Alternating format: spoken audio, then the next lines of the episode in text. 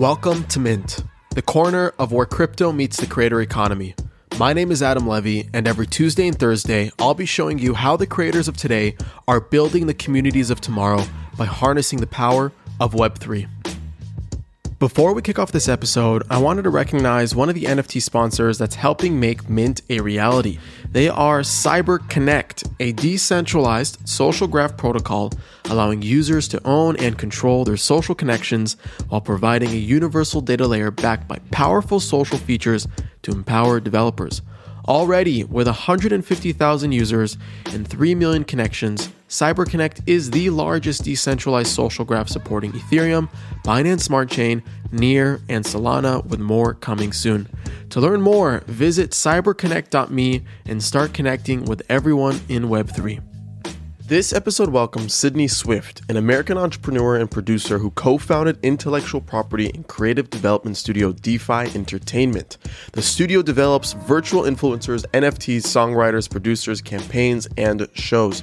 More recently, though, he's built the successful NFT project called Chill Pill, a meta star ranking in hundreds of thousands of monthly listeners worldwide. I'm really excited for this episode where we talk about community building. So without further ado, let's dive right in. Yeah. Sydney Swift, welcome to Mint. Thank you for being on. What's going on? Everything's good. Thanks for having me. I'm thrilled to have you. Part of season 5, bigger than Ellen, as I tell everybody. I think a good place to start, my friend, is your way into crypto. Okay. I think everybody has an interesting story. How did you get your start into crypto and I guess in music in general? Start into crypto. Well, I'll start with the music. Okay. Just like always did that in high school. It was like a side, I'd come home from school, hang with my friends. We'd make beats and rap and shit. I started off as a rapper and then quickly realized that I was more of a behind the scenes kind of guy. I got some internships. I'm originally from Florida, so got a bunch of internships at some studios out there and lucked up, right place, right time. Ended up interning at one of the studios called Hit Factory. That's where Young Money, Cash Money was kind of planted home base there. So I got to watch, as Drake got signed, Nicki, Wayne was there. And then, just worked my way through the grind of an internship, getting coffees, sweeping floors. And then one day, Jason Derulo was recording and I was like, fuck it, this is my chance. So I took all my beats and I put them onto the computer and then ran out. And then the next day, the producers that were working with him called me and was like, yo, were those your beats? And I was like, Bullshit. Yeah. And and then I went into the studio and then they were all pissed off because you're not supposed to do that as an intern or whatever, but I was like, fuck, I'm not gonna be waiting for another 5 years until my shit happens. So it just ended up he loved some of the beats, recorded to them, and then that was the initiation from going from intern to producer, and then came out to LA quickly after and just worked with a bunch of artists, producers, songwriters. We did Beyonce, we did Diplo, Major Lazer, all that stuff. And this did the music rounds for a couple years. And that was also when I started dabbling into crypto. This was probably 2010-ish, 2011. I just remember, because back then weed wasn't legal. So it was a lightning bolt when you could buy weed online through the Silk Road. So I was like, oh shit, I'm going to go, buy some weed with some Bitcoin on the Silk Road. So I had at one point I had probably thousands of Bitcoin, but I'm just buying grams off of the Silk Road with it. And then in hindsight now, that shit, I made those weed dealers incredibly wealthy. But yeah, that was my first start into crypto. I remember having to go from my apartment. And in order to get Bitcoin, you had to go to the Bitcoin ATM. Right. So you would drive down the street. You'd go into a Walgreens with had a Bitcoin ATM in it. You'd be doing you felt a super fucking hacker, crazy. And then you come back and you have to redeposit all that shit. So yeah, it was that's kind of how my forte into it. And then and then just did the music thing for a while. And then around 2000, I don't know, I want to say like 2016, 2017, started to get more into the tech side of things. Cause like I was always into like the Gorillas. I was always into, you know, like Quasimodo, like this, like idea of like digital artistry and like anonymity, whatever the word is. But yeah, I was like heavy into that. And it was like a wide open door at the time. Like the Gorillas, like, you know, slowed down, like they popped off in the early 2000s, but it was like a wide open lane. So we created this like virtual influencer in like 2016 called Chill Pill. We did a deal with Atlantic Records. We started dropping the project as like a Web2 artist, you know, like, but we were way too early and like nobody understood what we were doing. And like I would walk into meetings and be like, we have an artist who can do a world tour in one night. Like, you do understand with like the possibilities of that? Like, it takes Beyonce, you know, 2 years to do a world tour and generate like what she does. Like, we could do it in one night. And like, so like I was always like into that, like, you know, how big this could possibly be. But I think we were way too early and everybody just kind of laughed me out the meetings in the beginning. I mean, luckily Atlantic kind of like took a shot on us, but like what ended up happening was because I was a producer and songwriter, like I didn't need to spend a lot of the money that we got for songs and beats and studio time. I already had all that. So we spent all of it on like, you know, game developers and devs, and like it started experimenting in the metaverse back then. And like at one point we had like a motion capture rig where like I could like do studio sessions as the character in mocap and invite people in, like artists. So it was like a bunch of shit, but like we were just having fun experimenting in the metaverse. And then, yeah, when NFT started popping off, it was just like a no-brainer to like, you know, start to pivot into mix like the two. Yeah, exactly. Yeah. So when you were grabbing coffees for people and sweeping floors and doing a lot of the intern shit, like, did you learn anything from that? Floor, the OG sweeping OG floors. Yes. Yeah. Did you learn anything from that? Did you take anything away from that? It's I only ask because that's the intro for a lot of people getting into an industry, right? Like entertainment, music, Hollywood, whatever. Yeah, especially the entertainment industry. It's different in tech, right? Because tech, like, you know.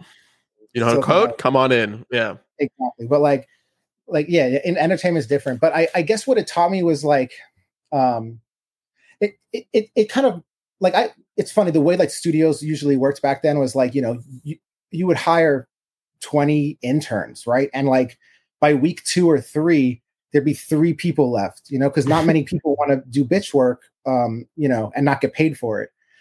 So it kind of really quickly weeds out like who has what it takes, like to like withstand all the like, you know, long nights in the studio and like the, you know, I mean. The way artists work, I mean, sometimes I would get in the studio at 9 p.m. and we wouldn't leave till 9 a.m., you know, and that's just the way creativity works. So like you kind of have to be prepared for like this like grinding mentality of like, you know, you never know when inspiration is going to come. You want to be ready for it. And I think those early years kind of really like get you ready for like that lifestyle.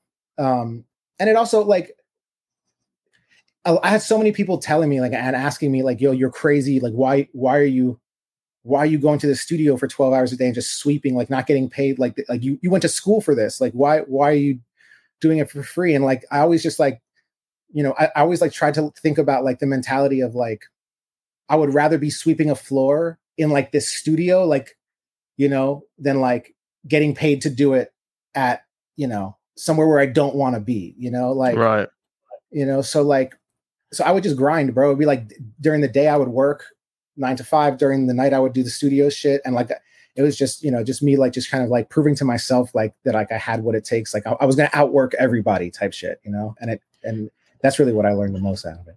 You know, like sabotaging that environment and popping up your beats on the screen, that takes a lot of balls. Like it takes a lot of it takes a certain characteristic to do something like that. What's your cultural background? Like, where are your parents from? What's your heritage? I only ask that because those traits, those like chutzpah trait, kind of like I don't know. It gives me different vibes, but I'm curious. What's your cultural background? I mean, like I'm you know, from America. Like my okay. parents are from America as well, but like my pops is Jewish, like from like the Russian descent side of there things. It is. There it is. So like we had like a little mix, like, you know, mixed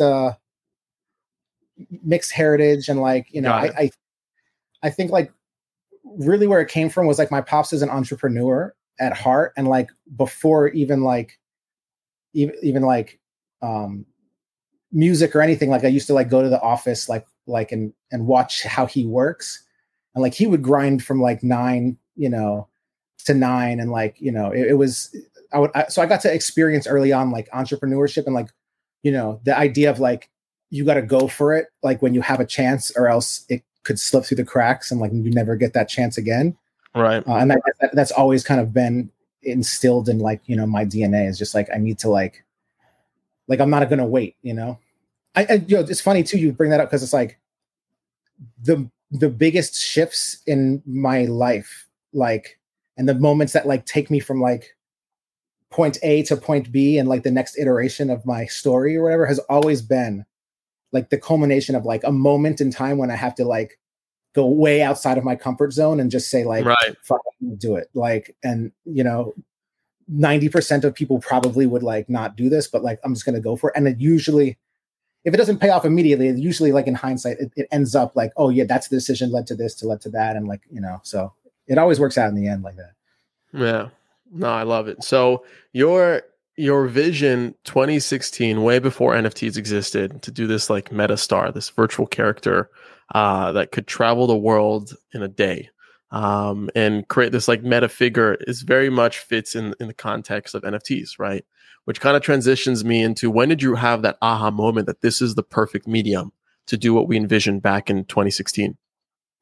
It's funny you say that. I know Brett you're doing an interview on Brett from Launch House too, right? Like, yeah, he's going to be on season 5. Yeah, the moment was at Launch House. Like, it was like I had always been into NFTs and always into like crypto, but like it wasn't until I went to Launch House and like saw other builders, you know, like they weren't hidden behind the screen. It was like right in front of my face. Everybody was like heavily invested in like, not the like trading side of things, but like the like potential of the tech. And that's what I had always been interested in, right? Coming from the entertainment world is like the potential of what the underlying technology can do. So like, it was really like Launch House that like, to be like 100%. And like, I don't even know if Brett knows this, but like I got back from Launch House and like converted my entire company from a Web2 company to a Web3 company. Like, wow. Like it ended up like literally, because there was like we had like probably like a 15, 20 person team, and you know, some of them were into NFTs, some of them were against NFTs, and I had to like train everybody. And like it was just literally like, all right, like stop what you're doing. We're going through like a month of training. I'm gonna like walk you through why this is important. And like, yeah, we literally like converted from that. Like, and it was such a great decision, and it was. Yeah, it really helps out. The team members that were against it, why were they against it? What didn't they understand? What were they against? What were some of the confusions that sparked you to come and be like, yo, there's an opportunity here? So it's funny you say that. The main thing is the same confusion that most fans have in music, which is like the environmental impact of crypto. Like, and that's first and foremost, like everybody's go-to, like, well, it's really bad for the environment. Like, and you know, it took me like laying out a whole like, kind of like presentation explaining logic like, trail. Exactly. Explaining like, yo, the banking system takes up 10 times more like than crypto does right now. Like any transactions are doing, like, it's just like the presentation and the lobbying and all that and the behind the scenes of like, you know, who benefits from what is, you know, skewed right now. But I also feel like it was me explaining to them, like, yo, like, you know, in the early days of the internet, like any new technology, right? Like it always starts with like innovation and then it, you know, falls into place with like how that can adapt and scale over like to like everyday user. So I think like right now we're in that position where like everybody needs to be worrying like mostly about innovating and scaling this, like, you know, then like rather than just being like, well, we're not going to touch it until it's ready. Like, because then nobody's going to be building. Right. So, you know, you bring up the concept, of a fan. Okay. One of my questions for you is, how do you think about the difference between a Web 2 fan and a Web 3 fan? Oh, that's a great question. I think the difference is,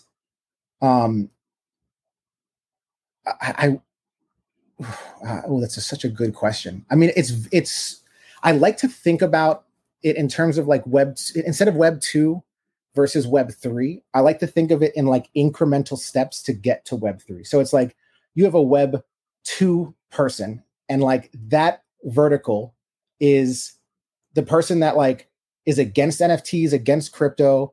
They don't want to hear about it. They think it's a scam. They think it's bad for the environment. Like, don't show that shit to me on my feed, right? Then you have a Web 2.1, 2.2, 2.3, 2.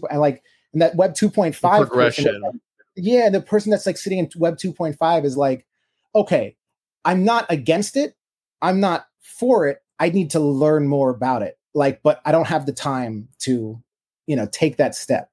So like, and then it's just about educating from Web 2.5 to like, you know, the initial first, you know, moment when you like get a wallet and finally find your ground in Web 3, past the point of like, you know, one purchase and then you're done. Like to really cultivate that fan, like in the Web 3 world. But I think it's more about like learning the demographic of which vertical you're dealing with at the time, and then giving them what they need in order to eventually get to the Web3 mentality, right? Because people in Web2, they like just like the employees that I had to like, you know, explain, like this step one was like, you know, this is what you need to learn more. Let me explain to you this stuff. And then they got a little more open-minded. And then it was like, okay, let me walk you through some of the lore and like some projects you like, and or some projects I like, and why don't you go find some interesting project, like, and like it was slowly weaving them into it.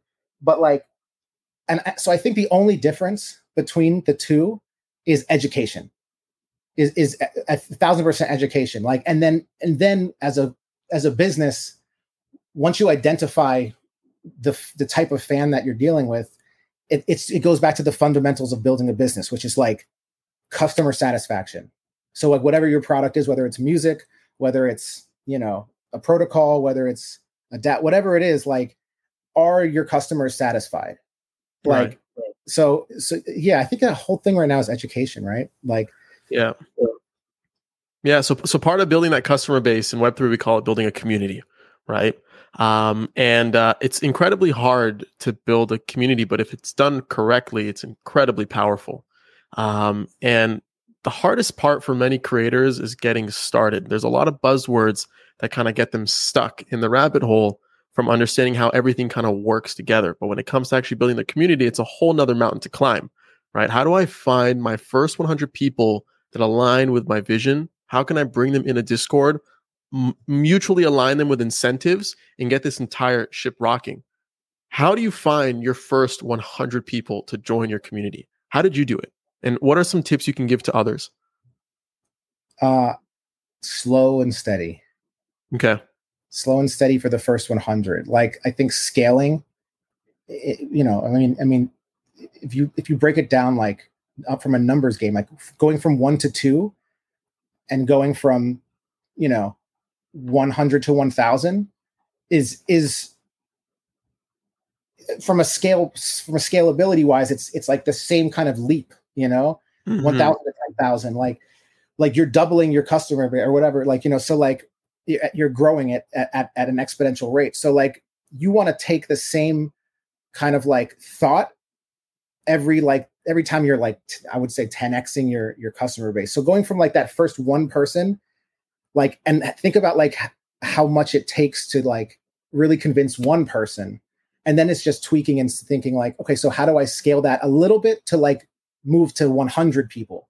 Right. And then taking the time to tweak the approach And once you have that 100 people, it's scaling to 1,000. But like in the beginning, it's about persistence and like pleasant persistence and like, you know,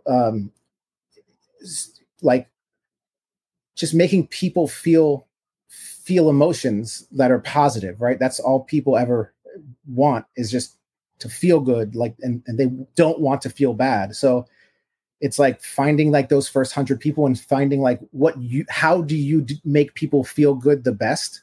What can you provide like for them? And then just doubling down on like that and like spending, you know, the majority of your existence, like making sure that your community feels good and is excited and is happy. And like, you know, it's funny because like, I think like going through a couple drops on our own and learning like about community building through the whole process. I think that something that a lot of people forget, because it's easy to get wrapped up in the space and like what the like current trends are for the moment.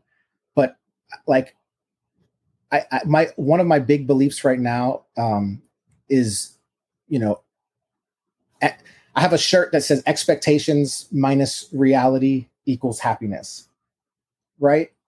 And like I kind of am like that's like my mantra going into like communities that I'm joining, you know, NFT projects that I believe in, like everything, like, because at the end of the day, if I have no expectations and then you beat them, I'm happy as a customer, right? Or like, right. And if you don't, then, you know, I'm upset, or if expectations are different than what I assumed they would be, you know? So it's like finding that way to like cultivate customers or community or whatever you want to call it, like cultivate that community to like not have expectations, but just be there for the cause and the mission and the people, you know, and like truly be there for the community. Because then when you start to sprinkle in utility, you start to sprinkle in expectations, like, it's like, oh my God, I'm so surprised. I didn't know they could pull that shit off, you know? And and now that's how you start to grow and develop. And I think that that's the most exciting, like one of the most exciting parts about like the space, the time, like I know it sucks because like we're in like a downtrend and like the market's crazy right now, obviously, but it's really interesting that it, like how much recalibration is happening from the strategy of collections and like, not just collections of NFTs, but like just like all companies are just re-strategizing on like the promises they're delivering, on like, you know, the types of fans and communities they want to like, you know, associate with, or the types of like, you know, activations that they're doing. And like, I think that like a recalibration is really healthy, because we got to a point where it was just like, you know, every other project was like building a metaverse, you know, like eventually, you know, and like that's like a huge that's, you know, so funny you bring that up, because the default thing that many projects do once they build their 10K collective is they just assume everybody just wants a metaverse next, and that's where their energy goes towards. And it always struck me as like the second Meta came out with their metaverse rebrand, right? Everybody kind of flipped and like, all right, this is the future. Like, this is what we're building towards. This is what we're doing. This is where we're going. And everybody's going to want that. And it like, it makes me think like, does everybody want a metaverse? You know, how many metaverses do we need? Like, how many worlds do we need to take our PFP project through? I don't play games. Like, I may not be the right user. I don't spend time through these virtual worlds. I saw some of the snippets from the Bored Ape Yacht Club game as well that were trending on crypto Twitter. And I don't know. I don't see myself like spending an hour, 2 hours, 3 hours a day just like doing WASD and just like walking around this metaverse, like just chilling on my, you know what I mean? Yep. I don't see it. I don't see it. I agree. I think it's like going back to like, what does your community want? What does your customer want? Like, and like, it's interesting because like when you do say things like, you know, we're building a metaverse, it's like, it's really interesting, like to see the difference in like, are the community members there because they want to play the metaverse game? Or are they there because they think that if you build a metaverse, your NFT will go up in value and then they can flip? So it's like by simply stating that, like you kind of are you're attracting that type of customer that has expectations for what that is going to do for your collection. So it's like, you, like, for me, like finding the right customer basis, you know, and like, and letting the product, and I hate to talk about it in like Web 2 terms. Like, it's like, because I always go back and forth with my marketing director too. I'm like, you know, do we say it's like a community manager, or do we say it's like a customer experience, you know, director? Like, what, there's no difference, you know, except like a community manager does social media, but everything's merging right now. So like, at the end of the day, it's just like, what do your customers want pre-mint?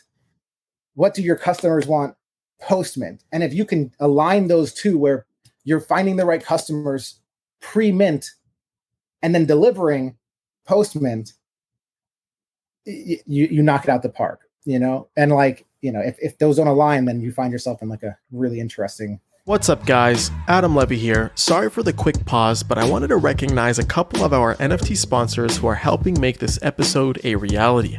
They are CoinVise and Mint Songs.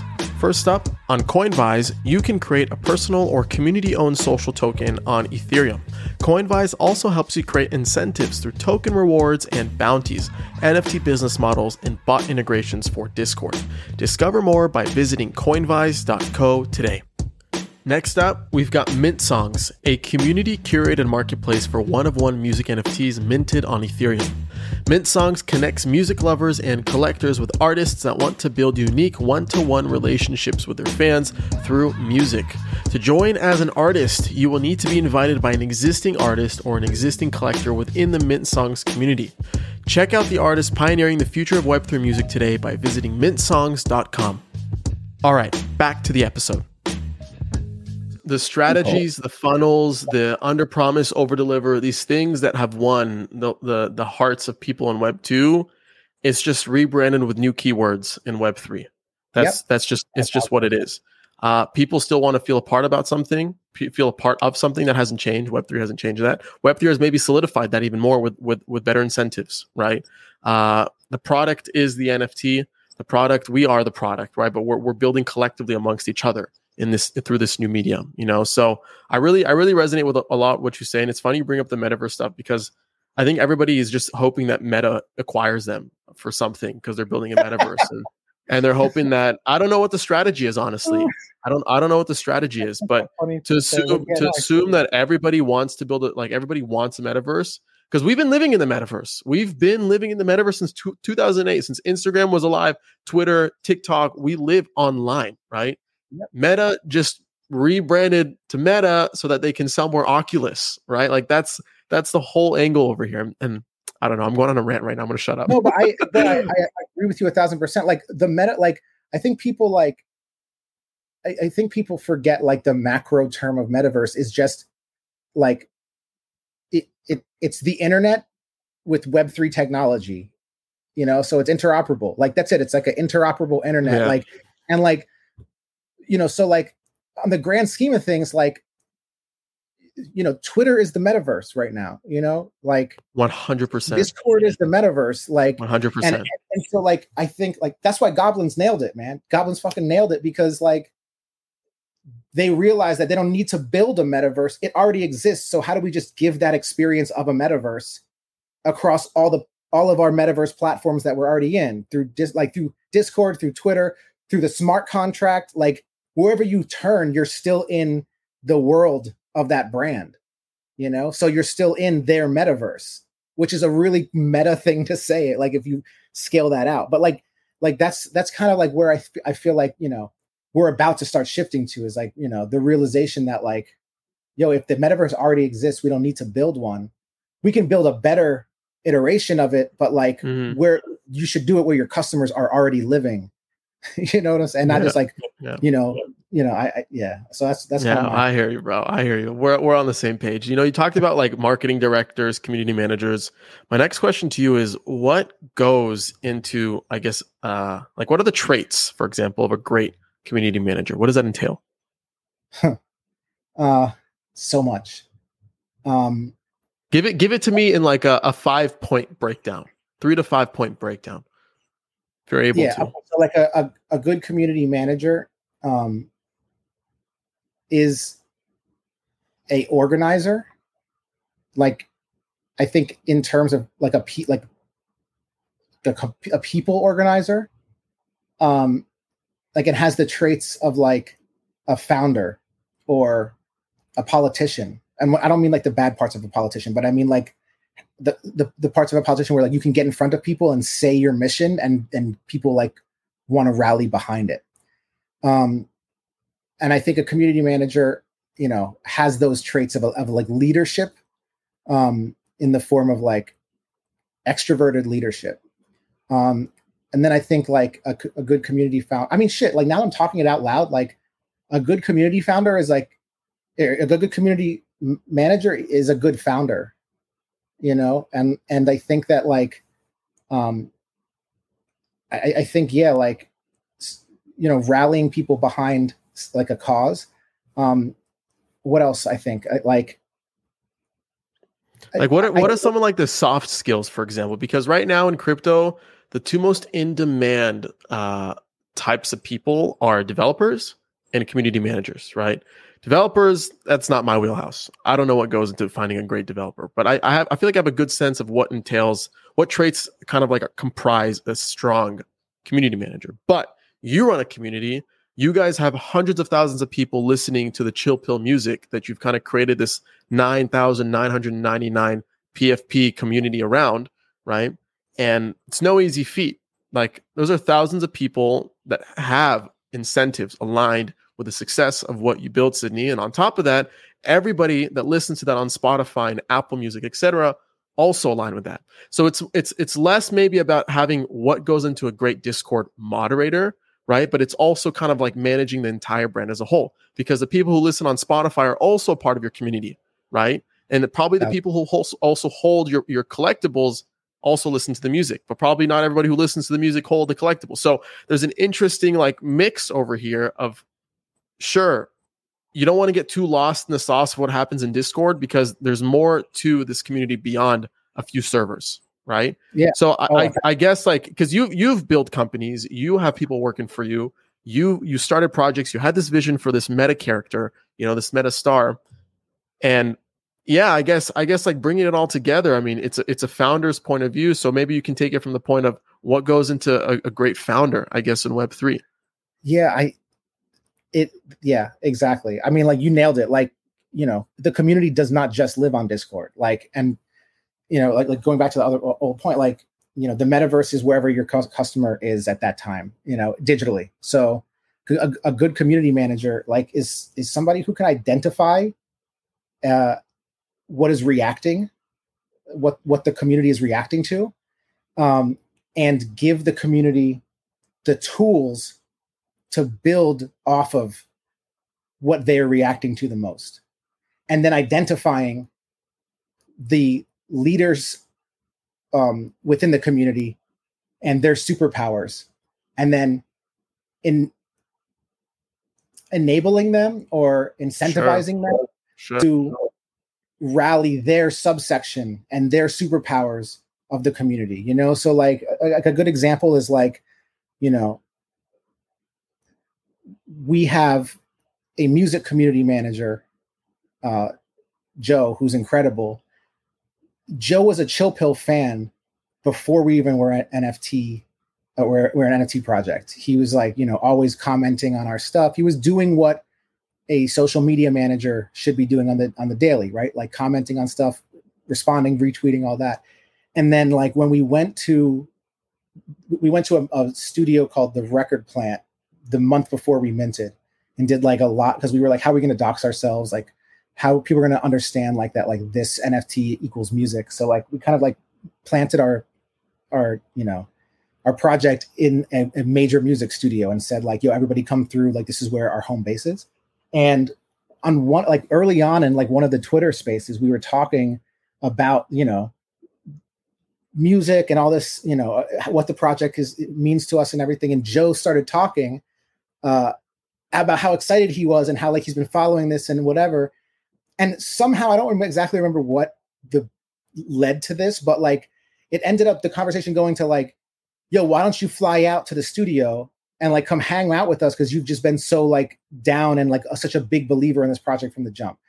So he was like, yeah, let's go. Like, if I have a couch to stay on, like, let me know and I'll come fly. So he flew out and ended up like, you know, being there during like the sellout, hanging out with us, like, you know, ingraining himself into the community. And then like, you know, post Mint, you know, I saw that like the majority of the community was like craving more music activations, more listening sessions, more of that, you know, that vertical. And it just made sense, like that Joe was already doing that. He already believed in the project. He loved it. So like, we were like, Joe, do you want to run like the music community side of things? And he like, he's been killing it.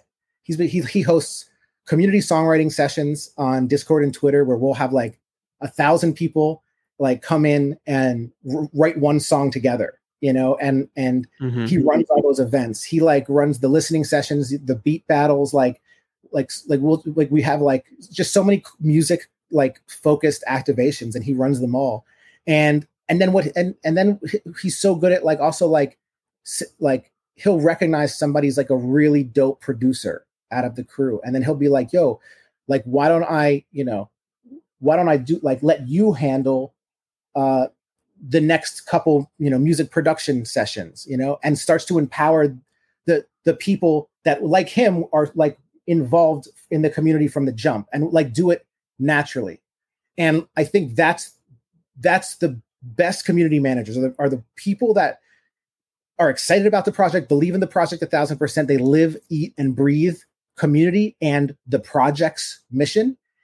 And then they are able to organize people and give them, you know, the tool sets that they need to take the brand and run with it. And like, you know, I mean, that's the beautiful part about Web3, that we're building it all together. So like, you know, like, you know, somebody can submit to us a song or an idea for a song, and then we can go to the other producers and be like, yo, like, do you guys want to work on this song? And then they send it back to us, and then we send it to our artists, and then the artists make some stuff with it. So it's just like, you know, interactivity within the community. And like the one person driving that needs to be the community manager, like, and it needs to be so, like I said, live, eat, breathe community, which is like an incredible personality trait to have, right? Is like being that kind of always on person. Yeah. I think, Sydney, I completely agree with you. I have a different take. I think the best community managers don't manage communities. They empower others to create sub-communities. And within that, people congregate independently. And I have a great example, okay?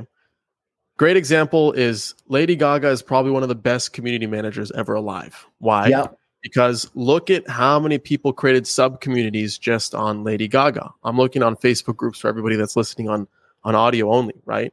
But you have 51,000 members, 21,000 members, people posting 10 plus things a day. They organize independently. And this is without incentives, right? This is without aligned incentives to see the success of Lady Gaga. They're just doing it because they love Lady Gaga, because they align with her why. They align with her purpose. And through that, they create sub-communities, and they find other people that align with their why and their purpose. So I think the best community managers don't actually manage communities. They empower others to create sub-communities around their purpose. I think that's what it comes down to. Because this right here, this is an army. This is a fucking army that I'm scrolling through right now, right? This is something that not one individual person can create on their own, can manage. Lady Gaga cannot manage all these people. It has to come from within the person, right? And it has to be empowered through independence. We're on the same page, 1,000%. Yeah.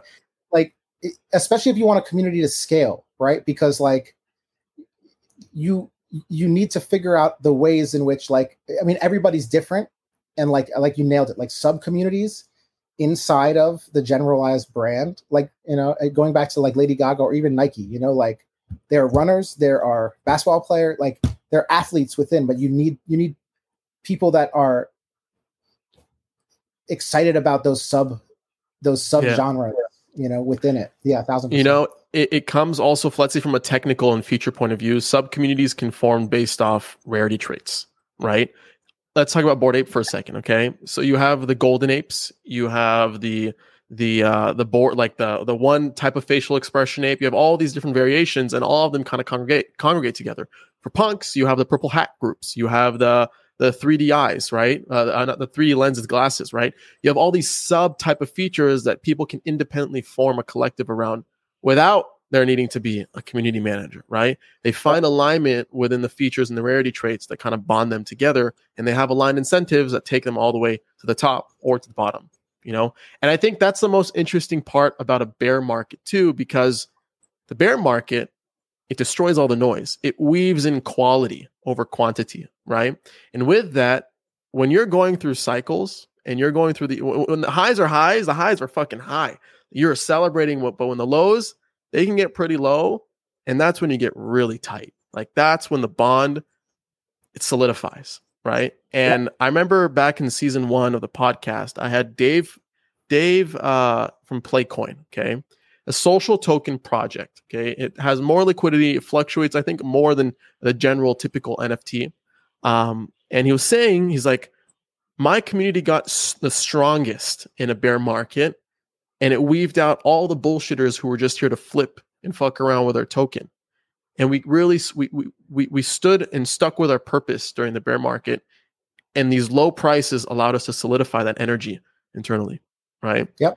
And what I'm trying to say is that bear markets are beautiful. Bear markets are good. They're great for communities. Sure. You know, that's a takeaway from this monologue that I just gave.